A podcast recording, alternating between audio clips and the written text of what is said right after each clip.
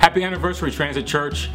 Here I am, Pastor Jeff, just coming to you all, reflecting on where we've been and the journey that God has brought us on in this last year. I can't help but reflect on Jesus' words in Matthew 16, where he's talking to his, his closest friends, the disciples, and he simply remarks that, uh, that he would build his church and the gates of hell would not prevail against it. And I think really any church that starts from from nothing and becomes something is a miracle of God. And so we are a miracle and we're one year old. So happy birthday. When I think about the journey that we've traveled, you have to go all the way back to North Carolina where we dared to believe that God would take just me and my family to partner with him and build a church, build his church.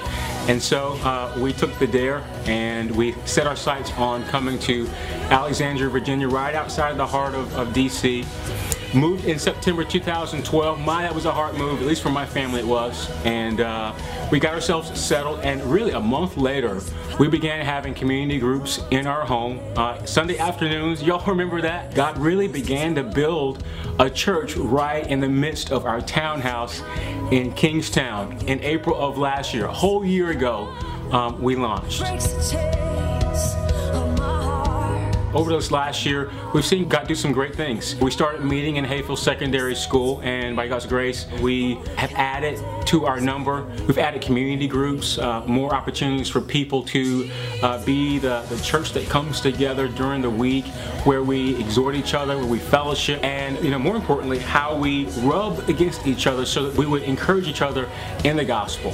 Along with that, we're partnering uh, with organizations. We featured Orphan Sunday uh, this past November. We have the, the exciting opportunity to, to baptize some new believers. This is an exciting time. It's an exciting time to see all that God is doing um, in our church and the anticipation that I have that He's not going to do things in our church, but there's great things that He's going to do through us in our city. The journey is just beginning. I'm glad that you're a part. Let's stay together on the journey.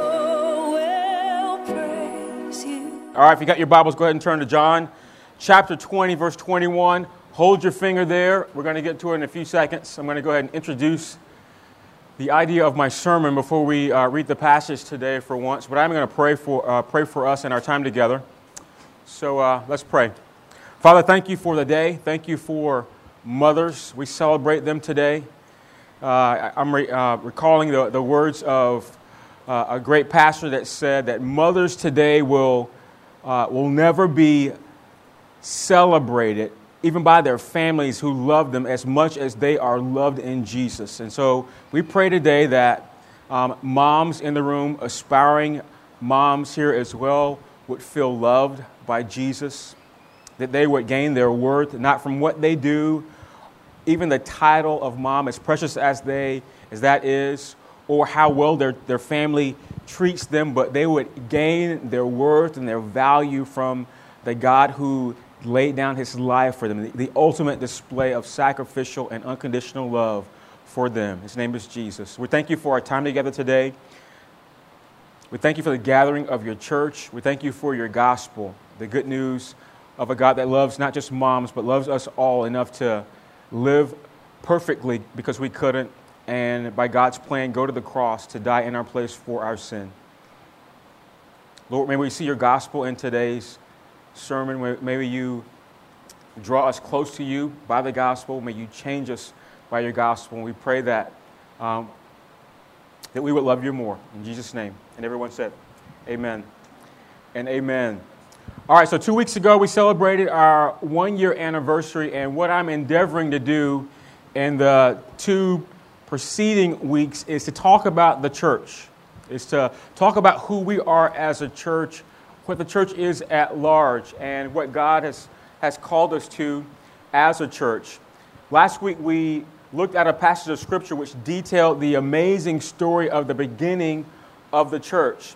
Jesus took a handful of misfit men and women who became his closest followers and closest friends, and in the midst of them just hanging around with him, 2,000 years later, we have this global phenomenon of billions of people who are believers and followers of, lovers of, of Jesus.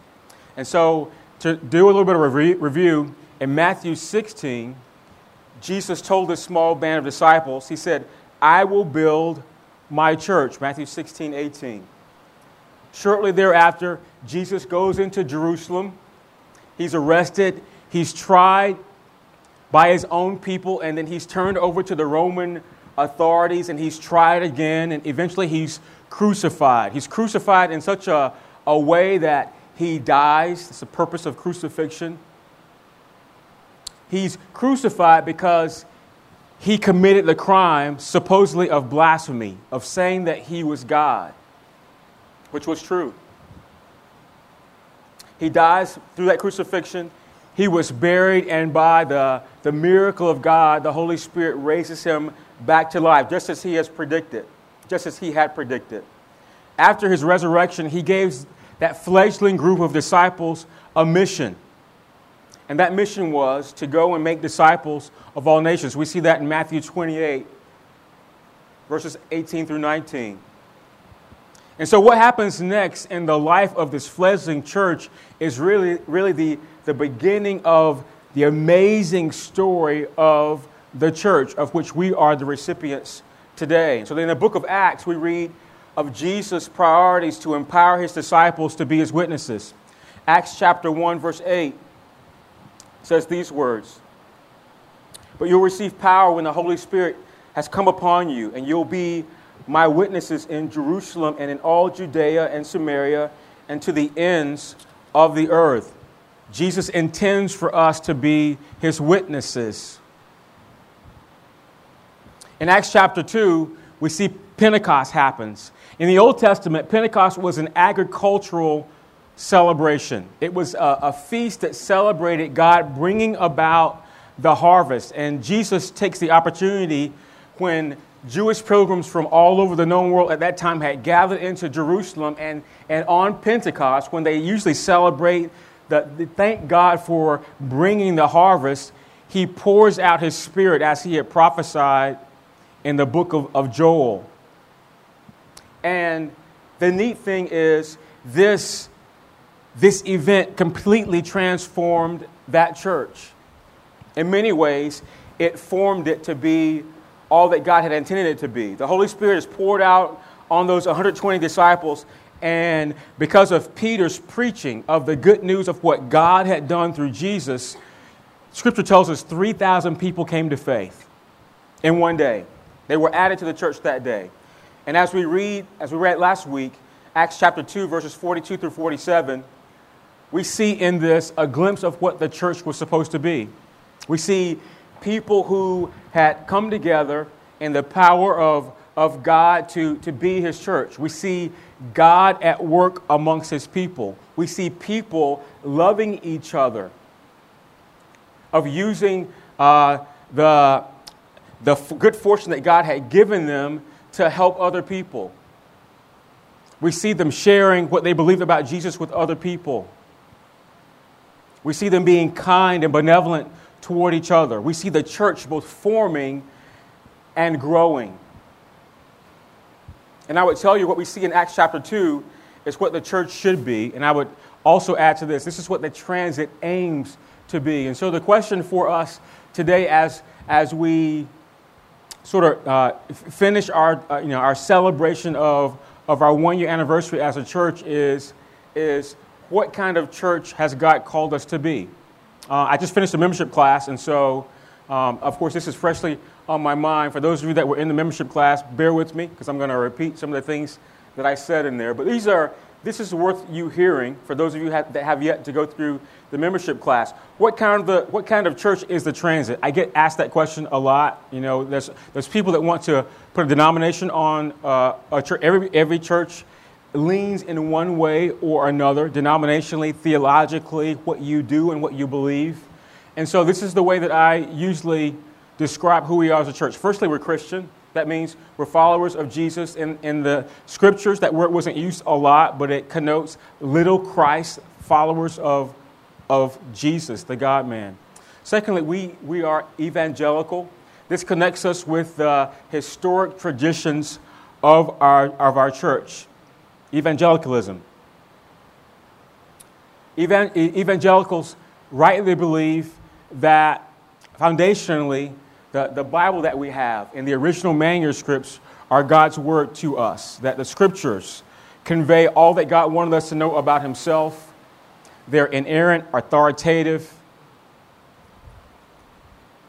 Evangelicals would believe in a triune God God the Father, Son, Holy Spirit. That God is one person, one, one person, three entities. One God, three persons, rather. We believe in the day of, day of Jesus. Evangelicals will believe in uh, the second person of the Trinity existed in eternity, incarnated himself as a man in the person of Jesus. That Jesus is, is truly God, truly man. Evangelicals would believe in the tenets of the gospel that God created a good world, that the pinnacle of his creation were men and women like you and I, and that this holy, righteous, just God gave an opportunity for man to exist in perfection with him, but man sinned, and sin pervaded both human beings and our world. And God's plan of redemption was through a covenant people called the nation of Israel.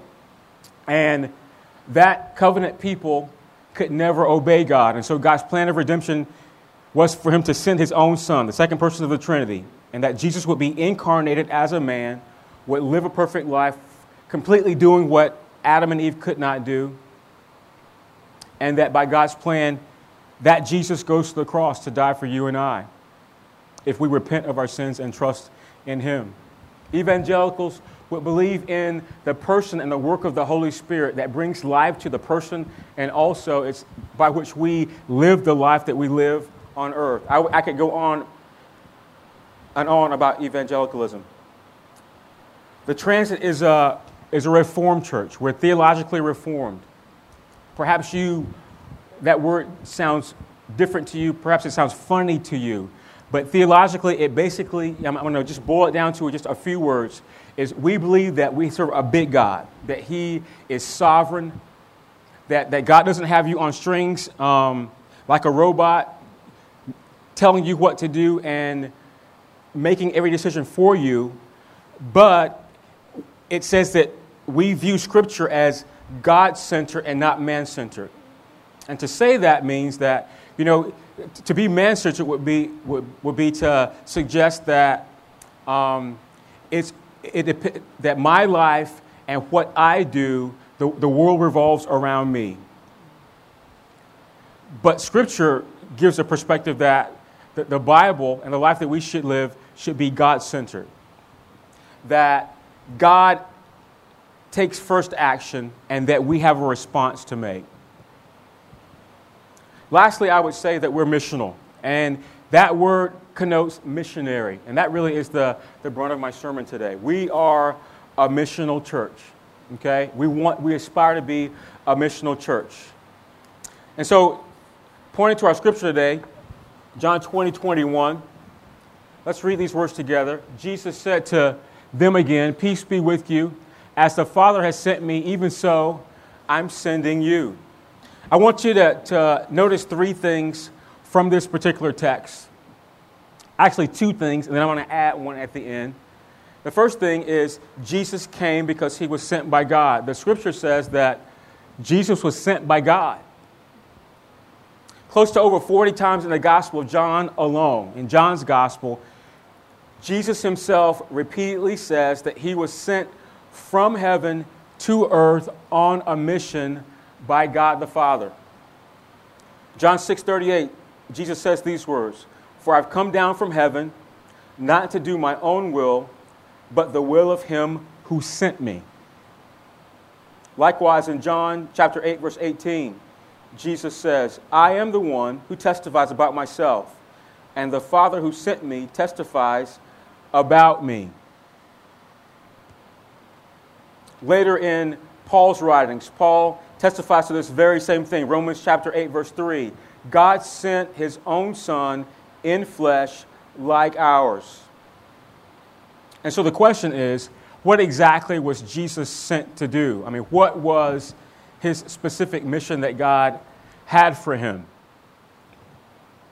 We are fortunate that Jesus, not necessarily in this verse, but throughout the scriptures, Jesus helps us out. He tells us why God sent him on mission from eternity to exist on earth. Matthew 5 17, 18 is, is where Jesus sort of uh, folds this out for us. And as a precursor to that, Jesus describes his mission as, as fulfilling the entirety of all of what the Old Testament, um, Old Testament prophesies about him. And so Jesus says in, in, in Matthew 5, Don't think that I've come to abolish the law or the prophets. I have not come to abolish them, but to fulfill them. For truly I say to you, until heaven and earth pass away, not an iota or a dot will pass from the law until all is accomplished. And so Jesus came to fulfill all that was anticipated about him in the scriptures.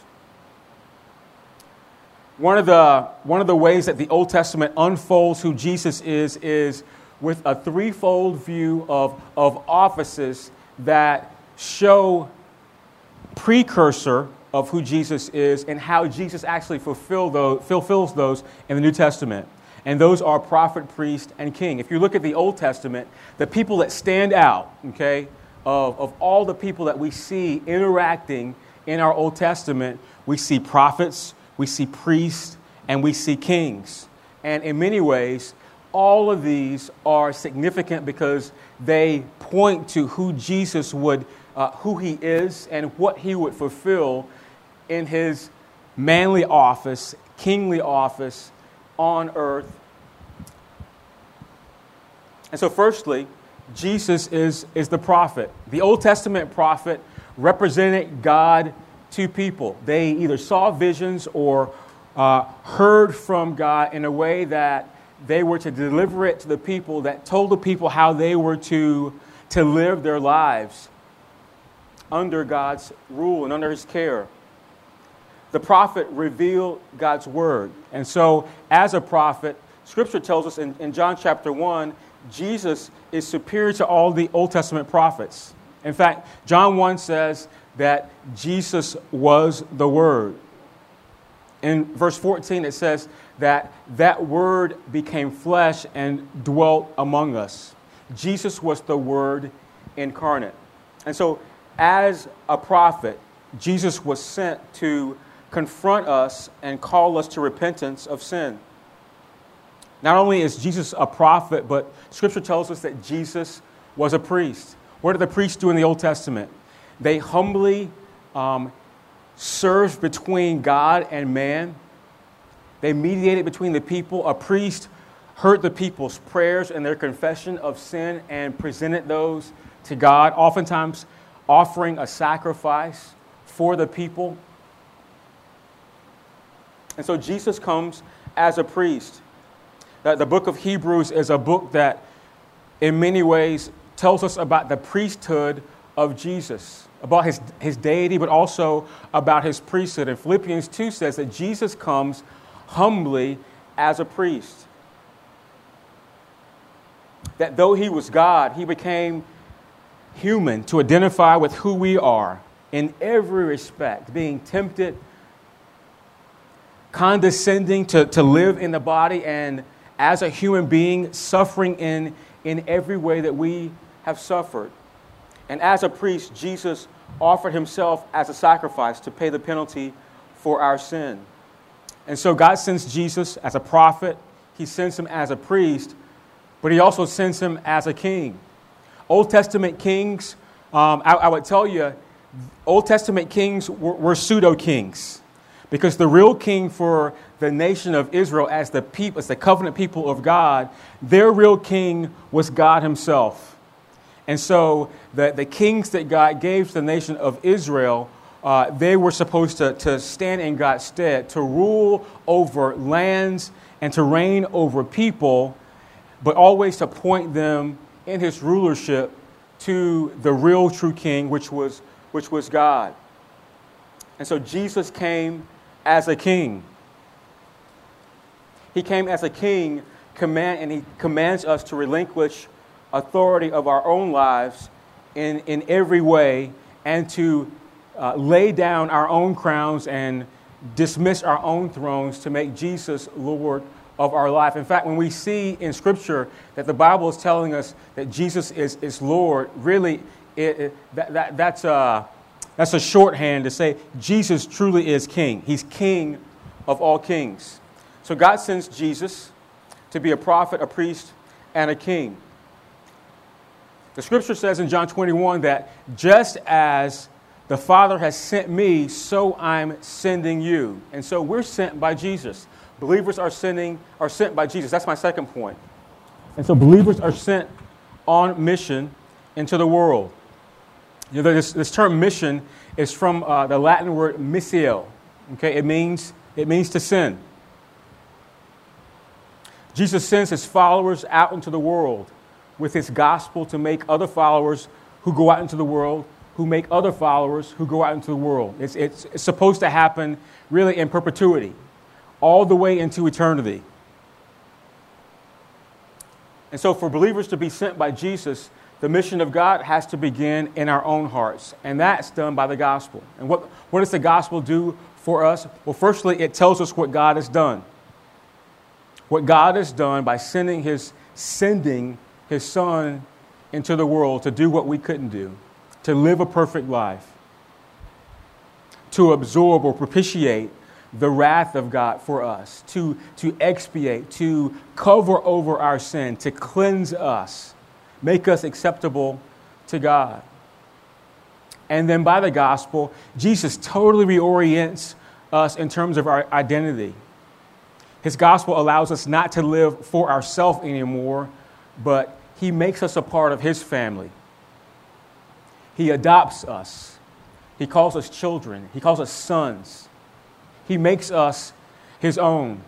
The gospel says that I don't have to live to do things for God to earn his favor. I earn God's favor when I trust in Jesus because it's not what I do for God, it's what God has done for me. And so the gospel requires a response. And that response is repentance of my sin, faith in Jesus, and to offer him true worship. And I think the epitome of what it means to be sent by Jesus is what we see in the book of Acts. What we see happening in the life of those, those first believers as they were impacted by, you know, by ordinary men who had lived with Jesus and who had gained a passion for this, this man who seemed to be just like them, but who resurrected from the, from the dead and proved himself to be God and to be God in power.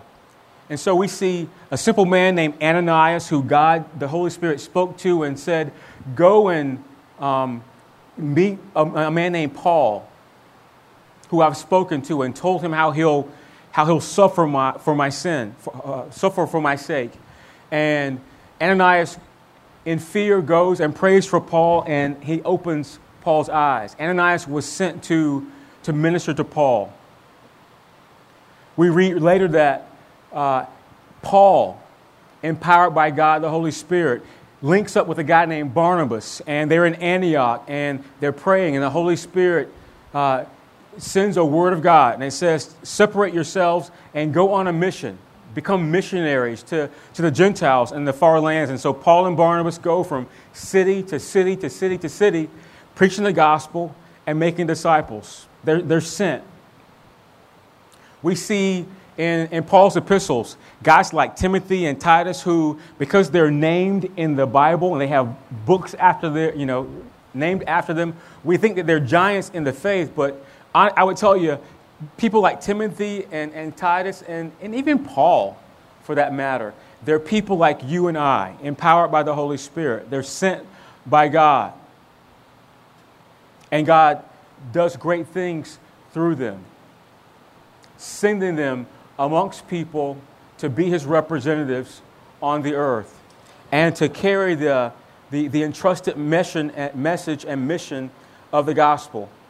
And so John 20, 20, 21 tells us, Peace be with you. As the Father has sent me, even so I'm, I'm sending you. These are commissioning words. This is, this is Jesus taking his followers and he's commissioning them to, to do what Jesus could no longer do on the earth because he left and ascended back to heaven. The first thing he says is, uh, is peace be with you. Peace be with you was a, a, a typical term. It was a, a, greeting that you give to your close friends. It was a benediction that you would say as you were departing from your friends. But there, there's something really special about Jesus saying, Peace be with you. This, this is post resurrection. Uh, if you read the account of, of, of John chapter 20, Jesus has just resurrected from the dead. He is, um, the stone has been rolled away.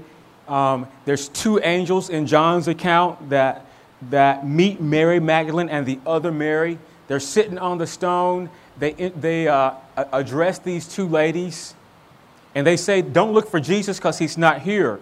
And all of a sudden, pff, Jesus appears. And, you know, of, of course, it scares them a little bit. And the angel says, Go tell the disciples what, what we've talked about and what's happened that Jesus is not dead, his body's not here, that he's alive. And so, verse 21 comes on the heels of that. These ladies actually do what the angels say, what Jesus tells them to do. They go, they address the disciples, and in a few verses before verse 21, it tells us uh, on the same night, this is, this is Easter, the same night, Jesus appears before the disciples. And he says, Peace be with you. Because they would have been, I mean, they would have been like, I mean, scared to death. Think about that. Your best friend that you knew, that you saw um, crucified on a tree, and then all of a sudden he's appeared before you. And so he gives them this, this sign of peace, this shalom. He's saying, Peace be with you, because I know you're going to be scared when, I see, when you see me. Um, but you also need my peace to do what I'm about to tell you to do. He was leaving them his peace. And this is likely very much close to what he told them in John 14, 27. He says here, Peace I leave with you, my peace I give to you. Not as the world gives, do I give it to you. Let not your hearts be troubled, neither let them be afraid. And so this peace was for them. He was saying, You're going to need peace for your souls to be able to go and do the thing that I'm commissioning you to do as I'm sending you out. I'm giving you a part of me, a part of the peace that I have. As the Father has sent me, so I'm sending you. You're going to need my peace. And so we should read in this then that Jesus sends them out, firstly, to be ambassadors. What is an, what is an ambassador? In today's world, an ambassador is uh, a dignitary, uh, an, an envoy, a messenger from, from one nation that goes to uh, another foreign nation, and he takes a message that's not his own and he presents that message in that foreign land. And so Jesus is commissioning these disciples to be ambassadors. 2 Corinthians 5:18 says this about this idea of ambassadors. It says that we ourselves are ambassadors for Christ, that God makes his appeal through us. And God entrusts us with a message, and the message that He entrusts us with is a message of reconciliation. So God uses us as ambassadors to the whole world, that through us we might, we might embody not just our own message, saying whatever we want to, but we might proclaim the message that Jesus has sent us out with, that He's commissioned us to carry that speaks of, of Him and what He's come to do. And He entrusts us with that. And that message is a special message. It's, it's that you can be reconciled, that, that people outside of God can be reconciled to Him through the person and the work of Jesus, the man who's existed from eternity and died on the cross in our place for our sin. We're ambassadors to carry that message. Secondly, Jesus is saying here that the disciples are sent to be witnesses to the truth. Now, these disciples here, this is post resurrection. This is, this is Easter, the day of Easter when Jesus got up out of the grave. And what were those witnesses primarily supposed to do? They were supposed to witness that Jesus is no longer dead, He's alive. They were supposed to be witnesses to the truth that God is alive, walking around in his flesh, a glorified body. Jesus, as he said he would, rose from the dead. And I would tell you, Jesus sends us to proclaim that same truth that there is a God who died but yet is very much alive, very much alive in this world, living in us by his Holy Spirit to proclaim who he is to a world that desperately needs him. He sent his disciples to, to minister. And that's what we see them doing. In the book of Acts, through Paul's epistles, what does a minister do? A minister attends to the needs of others. And we live in a world that has all kinds of needs. Us in here, all of us, whether you want to admit it or not, we have, we have all kinds of needs. And so Jesus sends us to attend to the needs of the world that He's put us in. He's not asking us to go and solve the, the, the heady problems of the world, but he, he is asking us to, to be attuned to the needs of our own family, to be attuned to the needs within our own church body, to be attuned to the needs of our neighbor, of those that we work with, to those that we in those happenstance encounters that, that we have as we're going about our lives. Jesus sent those disciples into the world. The world here means the cosmos, it means the, the literal world that they existed in. He sent them out into, uh, Acts 1 8 says, Jerusalem and Judea, Samaria, and to the uttermost parts of the world. He sent them out physically to go in places where people had not yet heard about Jesus, had not heard about him, and to, as an ambassador, proclaim all that Jesus had taught them about himself. We should also see that Jesus sent them out into the world system, and the world system would be uh, it would be the, the existence about us that's not submitted to, to God. All that's bad about our world that doesn't acknowledge God, that doesn't submit to who He is and His rulership over them. Lastly, he sent them in the power of the Holy Spirit. And I think, you know, this is not the most important, but this is key. It's, it's mostly key for, uh, as an example of how Jesus lived his life. Jesus was one person, two natures, fully divine, fully human. But in many ways, Jesus on, in, in, in this world lived his life full of the Holy Spirit. Jesus lived his life empowered by the Holy Spirit. When Jesus was baptized, we see the, the, the Trinity showing up. God the Father speaks out of heaven, This is my Son in whom I'm well pleased. We see the Holy Spirit descending like a dove. That's him, him being commissioned to do what God had called him to do. And then he shows up in the, in the temple and he opens Isaiah and he says, The Spirit of the Lord has has appointed me to go and to care for the needs of, of those who are about me, to set captives free, to heal the sick, to open the eyes of the blind. Jesus lived his life empowered by the Holy Spirit. And this is, a, this is this neat thing that happens immediately after John 20, 21. In verse 22, it says, And when he had said this, he breathed on them. Jesus literally blew his breath on them. Hopefully, he had good breath.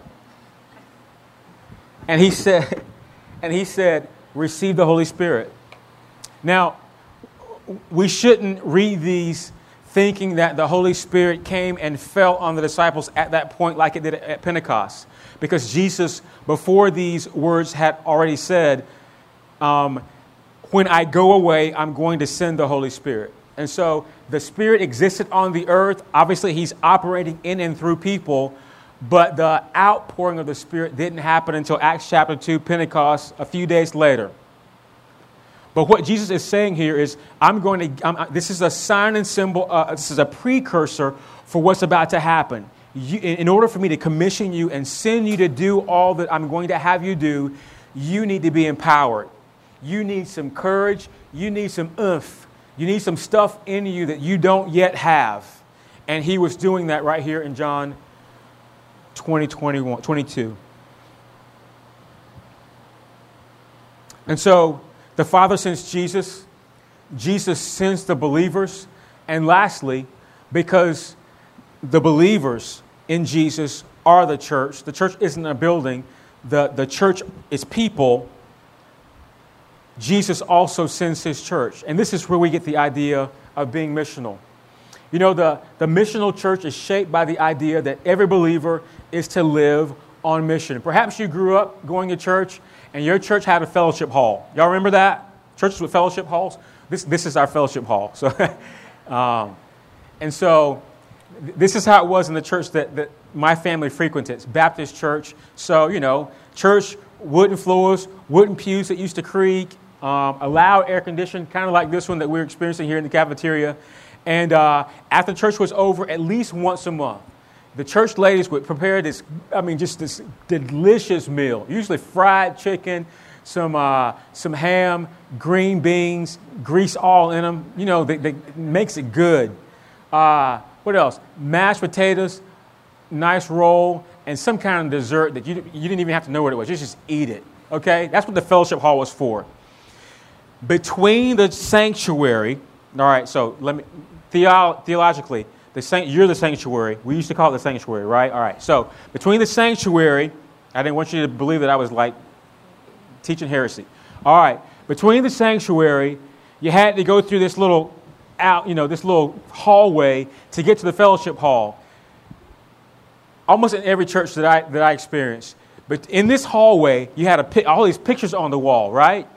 And these pictures on the wall were accompanied by a big map Okay? The pictures were the missionaries that that church were supporting or had sent out, and the map had a string from their picture to the place where they were.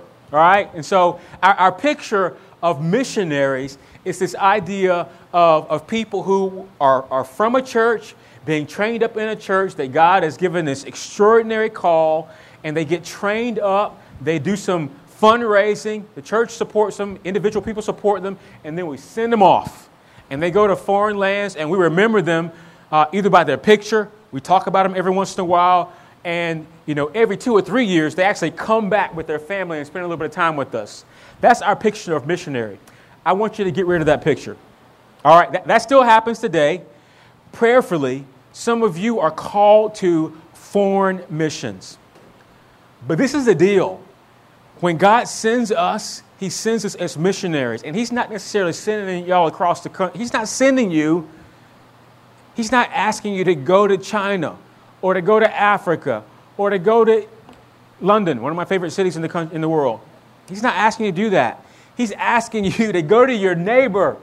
He's asking you to go to that coworker. He's asking you to, to, to take the message and the, the missional aspect of the gospel and that family that you always meet in the playground is to befriend them and to get to, to understand who they are and what their needs are and give them what you have a joy and life and faith in Jesus. That's what missional, that's what it means. And so in the missional church, collectively, we all move outside the walls of our church. We move outside the walls of our Christian homes we move outside of our church building because we don't even have a church building. Y'all know that. This is, this is a school. And we do that in order to engage, engage people with the gospel. And so we're sent on mission, um, but Jesus doesn't send us alone. He, he says these neat words when he commissions the disciples in Matthew 28. He says, And lo, I'm with you always. And so we have this, this beautiful picture of being sent, but we have the sender that goes along with us as well. Jesus sends us with himself, the Holy Spirit that dwells in us. Missional churches engage the people with the, the redemptive message of the gospel. And this is the, the neat thing about the message that we have. And it's, it's not just a, a hard nosed message that says, you're a sinner, get saved. It's, it's, in fact, it's not that message at all. It's a message that comes with compassion, that comes, with, uh, that comes to meet the felt needs of those who are around you. It's a message that Jesus says we come to not just uh, offer salvation, we come to, to offer joy and to heal a, a hurting heart, to mend a soul that's, that's broken apart because of a tough life that is lived. This is what Jesus articulates in Luke 4 when he stands up and, and says what Isaiah said. Luke 4:18, the Spirit of the Lord is upon me because He's anointed me to proclaim good news to the poor. He sent me to proclaim liberty to the captives and recovering of sight to the blind, to set at liberty those who are oppressed, to proclaim the year of the Lord's favor. Jesus goes on in Luke 19:10, and he says this.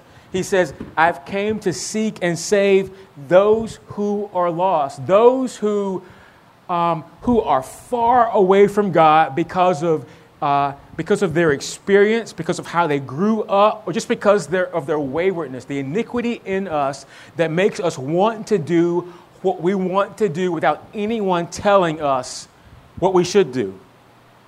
Jesus has come for those kinds of people.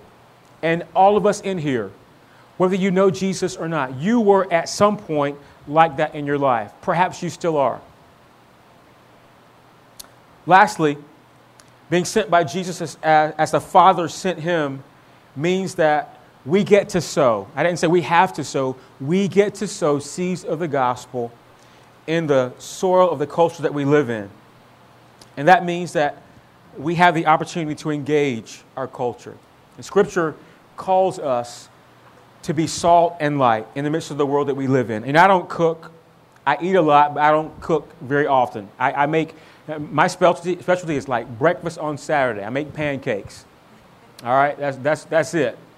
But I'm, you know, from watching my wife cook, I know that salt has a, a, a special thing that it does for our food. It preserves it, but it also makes it taste better. Almost everything tastes better with a little bit of salt on it. And, and you know, this, this picture of us being salt is that we make the world taste a little bit better just by us being in it. And of course, the, the, the, the, Bible gives us this picture of we're also light. What does light do? It dispels darkness. What would the world be without the testimony and the witness of those who trust in the true light be without us in the world? It'd be a very dark place. God has called you to be salt and light. And so let's, let's bring this down to some practicalities in terms of the transit. I, I, I believe that John 20, 21 ties our mission into Jesus' mission. It ties our mission into Jesus' mission. In other words, we have the opportunity to join God in this mission. So here's the mission of the transit the transit exists to glorify God by making disciples of Jesus Christ in, in, in the DC region. This is not a special mission because, as I said last week, uh, you know, every church has the mission to make disciples, and we do it two ways. We make disciples to Christ and in Christ. That means we find people who don't know Jesus, and through any means that we have, we introduce him and give them the great message that we have of a God that loves them enough to die in their place for their sin. But it also means that we disciple those who are in the church to help them grow to maturity in the faith. That, that God would, by His Spirit, make them all that He intended for them to be as they walk the earth into eternity. And so, here's a question How do we join Jesus on His mission? How do we join Jesus on His mission? And I, you know, I, I would say this is what we want to do. We've, we've been a year old, and so we want to we want to dive into a mission, right? Let's do what God intends for the mission of His church. Let me give you one implication of this first. Jesus said, mission comes at a cost. Mission comes at a cost. And, and, and this, is the, this is the warning of, of being a Christian. Because this, this, this isn't a special um, cost for us as a church, it's just the cost of being a Christian. And, and here it is if Jesus being sent into the world from eternity means that he would give up his life for those that God loves and was calling to himself, we aren't Jesus, but being sent by Jesus isn't going to be less costly for us. It will cause us to give some things up. It will cause us to deny ourselves, pick up a cross, and follow Jesus, as he says in Luke 9. That's the implication. The rest of these are practicalities. Firstly, mission begins with prayer.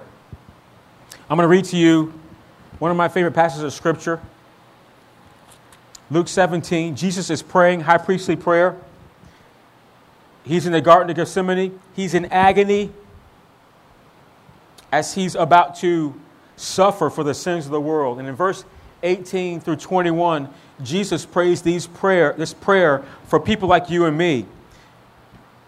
He says this As you sent me into the world, so I have sent them into the world. He's talking about us. And for their sake I consecrate myself, that they also may be sanctified in truth. I do not ask for these only, but for also those who will believe in me through their word, that they may be, uh, that they may all be one, just as you, Father, are in me, and I in you, that they also may be in us, so that the world may believe that you have sent me.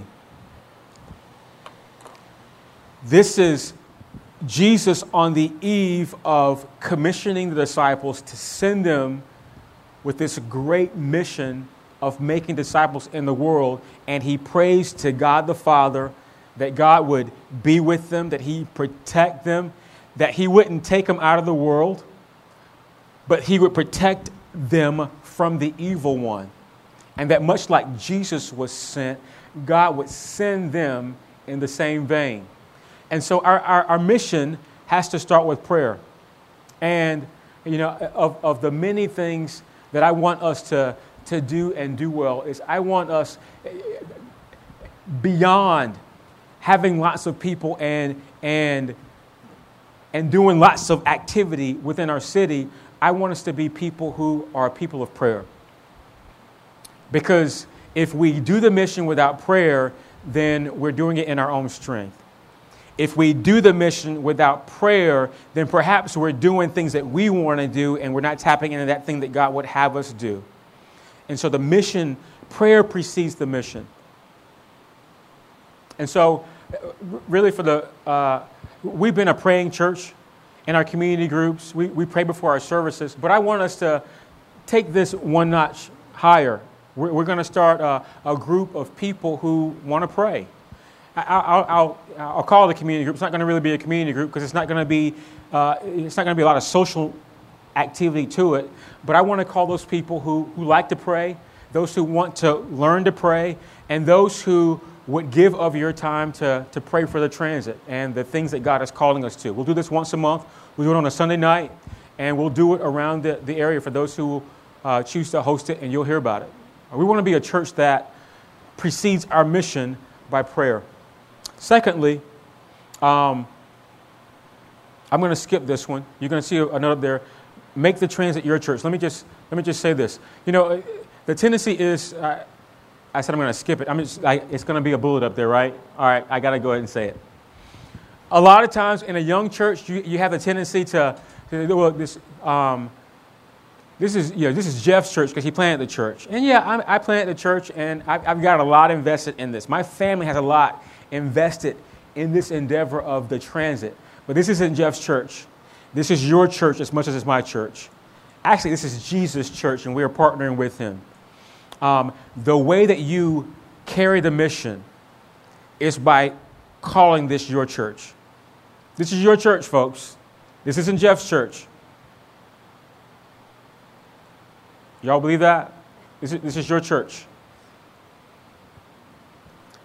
Thirdly, um, this to, to, to be missional, we've got to embrace what God has called us to in terms of understanding the missionary role of the local church. God has called us um, out of our Christian homes, out of our Christian church, to engage our neighborhood, to engage our city, and then, and then go to the uttermost parts of the world. And that really is the, the progress of the gospel. And so let's not get ahead of ourselves. God has a work for us because we're situated right here in Kingstowne um, to be salt and light right here. And I want to be a local church. I want to be so attuned to the needs of the people that, that frequent this area within a five mile radius of here. And y'all know in DC, five miles is a long way because that's like thousands of people packed in townhouses and apartments and condominiums between here and wherever that five mile limit is. If you live outside of the five miles, I'm not saying you, uh, we don't love you too. We do. But we want to be a local church. We want to be so attuned to what God is doing here, and we want to hear His voice as to what He wants to do in this neighborhood, in the city of, of Alexandria, and this DC metro region. And we want to, we want to fulfill what God has called us as a church to do in that regard. And then lastly, I, think this involves uh, evangelism. Mission, you can't get around mission without evangelism. And this is four things for us it's, it's outreach, okay? Outreach is, is just going out and, and, and doing something um, in the name of Jesus that would better the community. You're going to see us um, offer opportunities for outreach starting this summer.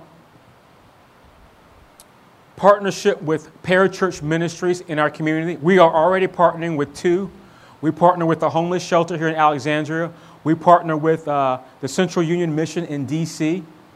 Or uh, Parachurch, para means come alongside, and Parachurch Ministries aren't the church, but they help the church um, help people who need help and we are giving financially to those organizations, what you're going to see happen is we're going to have opportunities for you to, with hands on labor with these organizations, to do what they do helping the homeless, taking care of families that they can't, can't take of themselves um, in, in a myriad of ways. Servant evangelism is um, showing the kindness of God in practical ways. And we want to do that. In fact, we're going to bring in our first uh, missions trip this summer in July. We have a, a sister church that, provide, that, that supports us financially that's going to send about 10, 10 folks, youth and adults, and they're going to help us kick off some servant evangelism, love our city type of events. Okay? And the, the purpose here is by any means necessary, we want to engage our city with the love of Jesus. We want to be ambassadors as, you know, messengers with this, this, this news of great joy that God has given us, and we want to do it right here in our city. And then lastly, I throw this in because we're a church plant. Um, part of our mission is church planting. Um, we financially support um, the furtherance of the gospel through, th- through church planting. Right now, we, th- we support three church planters. We're only a year old, and we support three church planters. One whose church launched about six months behind us in North Carolina. There's another one in North Carolina that's in the core group phase, and they'll launch this fall. And of course, Jesus Rodriguez, who you have, have met and have preached here, who's in Mexico City, Mexico. Jesus is fine. I, I Skyped with him this week. He's fine and doing well. And, uh, you know, he's experiencing the joys and the travail of being a church planner. And it, he's doing it cross culturally. Um, and so we want to get behind the advancement of God's gospel through church planting. That's our mission. You guys ready for mission? I believe you are. Let's pray. Father, thank you that you have challenged us to be a church on mission. And what that means for us is that as Jesus was sent by, by God the Father, so he's sent us into a world that we have the privilege of being ambassadors to. And so, God, like, like Jesus did, we pray that you would equip us, that you'd empower us by your Holy Spirit. God, that you'd breathe on us to give us courage for the road ahead. God, that we would rely on not our own strength or come up with our own ideas, but that you would help us to be attuned to what you're doing in our city, in our region, and that we jump on board. That we do those things that are both practical and spiritual to make Jesus known, to make much of him who's laid down his life to give us life. We want to be a church that's on mission with Jesus. We pray that you do that in us by your power. and by your great grace. And it's in Jesus' name that we pray. Amen and amen.